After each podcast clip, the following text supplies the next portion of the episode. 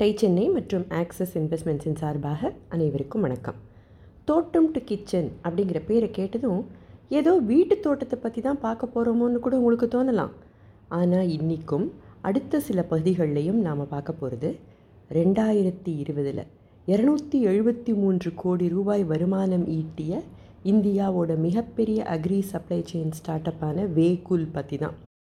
இது சென்னையை தலைமையிடமாக கொண்டு செயல்பட்டு வரும் ஒரு நிறுவனம் அப்படிங்கிறதுனால நமக்கு ஒரு தனிப்பெருமையும் உண்டு. தலைப்பை கேட்டால் ஏதோ விவசாயம் சம்மந்தப்பட்ட ஒரு தொழிலை பற்றி இருக்குமோன்னு தோணுது. ஆனால் வேக்கூல் என்ன செய்கிறாங்க அப்படின்னு தெரிஞ்சுக்கிற ஆர்வம் நமக்கு நிச்சயமாக வரும். என்ன செய்கிறாங்க எப்படி செய்கிறாங்க எதுக்கு இதை செய்ய தொடங்கினாங்க? யார் இதை தொடங்கியது? இதெல்லாம் பார்க்குறதுக்கு முன்னால் ஒரு சில ஸ்டாட்டிஸ்டிக்ஸை பற்றி பார்க்கலாம்.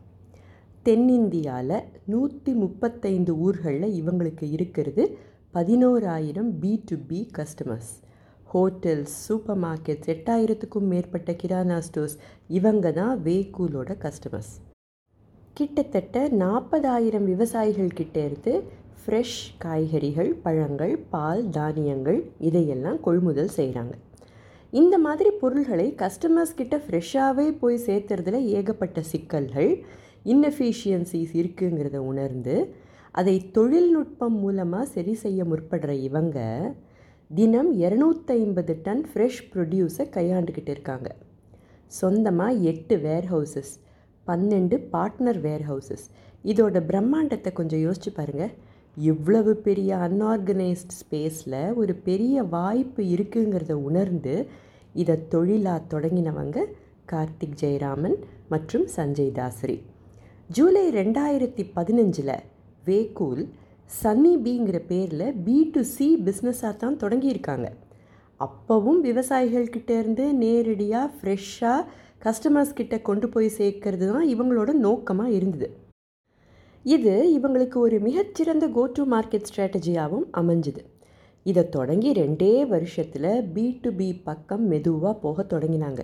இப்போ இவங்களோட தொண்ணூறு சதவிகித வருமானம் பி தான் வருது அப்படிங்கிற அளவுக்கு மாபெரும் வளர்ச்சி.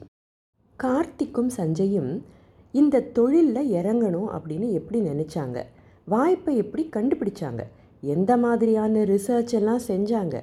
எப்படி தொழிலை வளர்த்தினாங்க அப்படிங்கிறத பற்றியெல்லாம் அடுத்து வரும் பகுதிகளில் பார்ப்போம். இதுவரை நாம் பார்த்த தகவல்களிலிருந்து நமக்கு முதல் பாடம் என்னங்கிறத இன்றைக்கி பார்க்கலாம். ஆப்பர்ச்சுனிட்டி ஐடென்டிஃபிகேஷன் விவசாயிகள் ஃப்ரெஷ்ஷாக உற்பத்தி செய்கிறதெல்லாம் நுகர்வோர்கிட்ட வந்து சேர்றதுக்கு முன்னால் ஏகப்பட்ட நேரம் ஆயிடுது. ஏன்? சில நாட்களே கூட ஆகலாம். எல்லாரும் ஃப்ரெஷ்ஷாக பழமும் காயும் வாங்கணும் தானே விரும்புவாங்க. அதே சமயம் ஏகப்பட்ட இடைத்தரகர்கள் இருந்ததால் விவசாயிகளுக்கு கிடைக்கிற வருமானமும் குறைஞ்சிது. இதில் இருக்கிற ஒரு பெரிய கேப்பில் ஒரு பிரமாதமான வாய்ப்பு இருக்கிறதா நம்பினாங்க கார்த்திக்கும் சஞ்சயும்.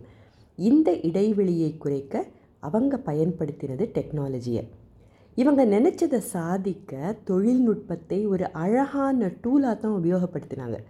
ஒரு நிறுவனத்தோட செயல்பாடுகளை செயல்திறனை அதிகப்படுத்தணும்னா பவர் ஆஃப் டெக்னாலஜியை புரிஞ்சுக்கிட்டு லெவரேஜ் செஞ்சே ஆகணும்.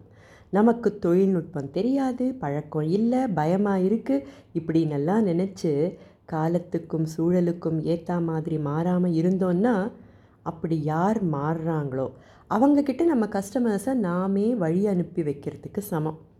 வேக்கூல் நிறுவனர்கள்கிட்டேருந்து நாம் கற்றுக்க வேண்டிய பாடங்கள் நிறைய இருக்குது வேக்கூலோட கதையை மேலே பார்க்கும்போது நம்ம லேர்னிங்ஸையும் சேர்ந்து நிறைய பார்க்கலாம். சரியா? அடுத்த பகுதியில் சந்திப்போம். அதுவரை டை சென்னை மற்றும் ஆக்சஸ் இன்வெஸ்ட்மெண்ட்ஸின் சார்பாக அனைவருக்கும் வணக்கம்.